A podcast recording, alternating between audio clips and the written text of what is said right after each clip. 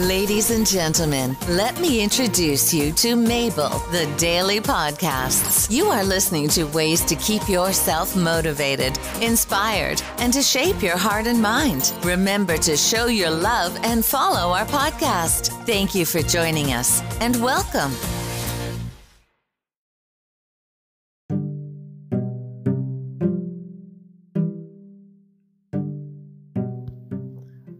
Hello, this is Mabel, your hostess. Our subject today is infidelity, mending your marriage after an affair. And this is from mayoclinic.org. Unbelievable, right? Mayo Clinic talking about infidelity. It says here infidelity, mending your marriage after an affair.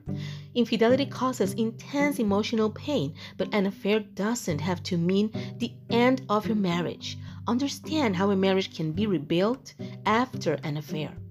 Few marital problems cause as much heartache and devastation as infidelity, which undermines the foundation of marriage itself. However, when both spouses are committed to real healing, most marriages survive, and many marriages become stronger with deeper levels of intimacy. Defining infidelity. Infidelity isn't a single clearly defined situation, and what's considered infidelity varies among couples and even between partners in a relationship. For example, is an emotional connection without physical intimacy considered infidelity?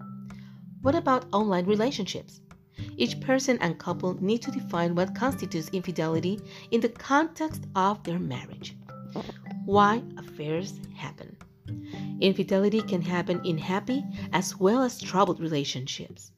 Many factors can contribute to infidelity, including lack of affection, loss of fondness and caring for each other, imbalance of give and take in the relationship, breakdown of communication related to emotional and relationship needs, physical health issues such as chronic pain or disability mental health issues, including depression, anxiety, or bipolar disorder, addiction, including addiction to sex, love, romance, gambling, drugs, or alcohol, unaddressed marital problems such as fear of intimacy or avoiding conflict, life cycle changes such as a transition to parenthood or empty nesting stressful periods, such as when partners are separated for long periods of time. Personal dissatisfaction and low self esteem also can play a role in causing infidelity. Discovering an affair. The initial discovery of an affair usually triggers powerful emotions for both partners as well as a sense of loss. The partner who has been cheated on might feel traumatized by the betrayal of trust and obsessively think about the details of the affair. The partner who committed infidelity might fear being punished forever. It's usually difficult at this time to think clearly enough to make long term decisions. Consider the following Don't make rash decisions. If you think you might physically hurt yourself or someone else, Seek professional help immediately. Give each other space. The discovery of an affair is always intense. You might find yourself acting erratically or unlike yourself as you attempt to grasp what has happened. Try to avoid emotionally intense discussions as you begin the healing process. Seek support. It can help to share your experience and feelings with trusted friends or loved ones who can support, encourage, and walk along with you on your healing path. Avoid people who tend to be judgmental, critical, or biased. Some spiritual leaders have training and might be helpful. Consider seeing a well trained, experienced marriage and family therapist alone or together. Take your time even though you might have a deep desire to understand what has happened, avoid delving into the intimate details of the affair initially. Doing so without professional guidance might be harmful. Mending a broken marriage. Recovering from an affair will be the one of the most challenging chapters in your life. As you rebuild trust, admit guilt, learn how to forgive, and reconcile struggles, it can deepen and strengthen the love and affection we all desire. Consider these steps to promote healing.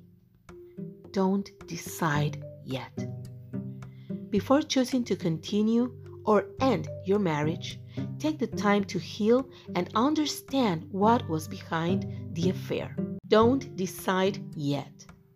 Before choosing to continue or end your marriage, take the time to heal and understand what was behind the affair. Be accountable. If you were unfaithful, take responsibility for your actions. End the affair and stop all interaction or communication with the person. If the affair involved a coworker, limit contact strictly to business or get another job. Get help from different sources. Seek the help of non judgmental, understanding friends, experienced spiritual leaders, or a trained counselor. All self help books are not equally helpful. Seek advice about additional reading from a professional. Consult a marriage counselor. Seek help from a licensed therapist who is specifically trained in marital therapy and experienced in dealing with infidelity. Learn how to rebuild and strengthen your relationship and avoid divorce if that's the mutual goal. Restore trust. Make a plan to restore trust and result in reconciliation. Agree on a timetable and process. If you are unfaithful, admit guilt and pursue authentic forgiveness. If your partner was unfaithful, when you are able, offer forgiveness. Together, seek understanding. Moving forward, if you're both committed to healing your relationship despite the pain, the reward can be a new type of marriage that will continue to grow and likely exceed your previous expectations. Thank you for listening and keep coming back for more episodes. Until next time.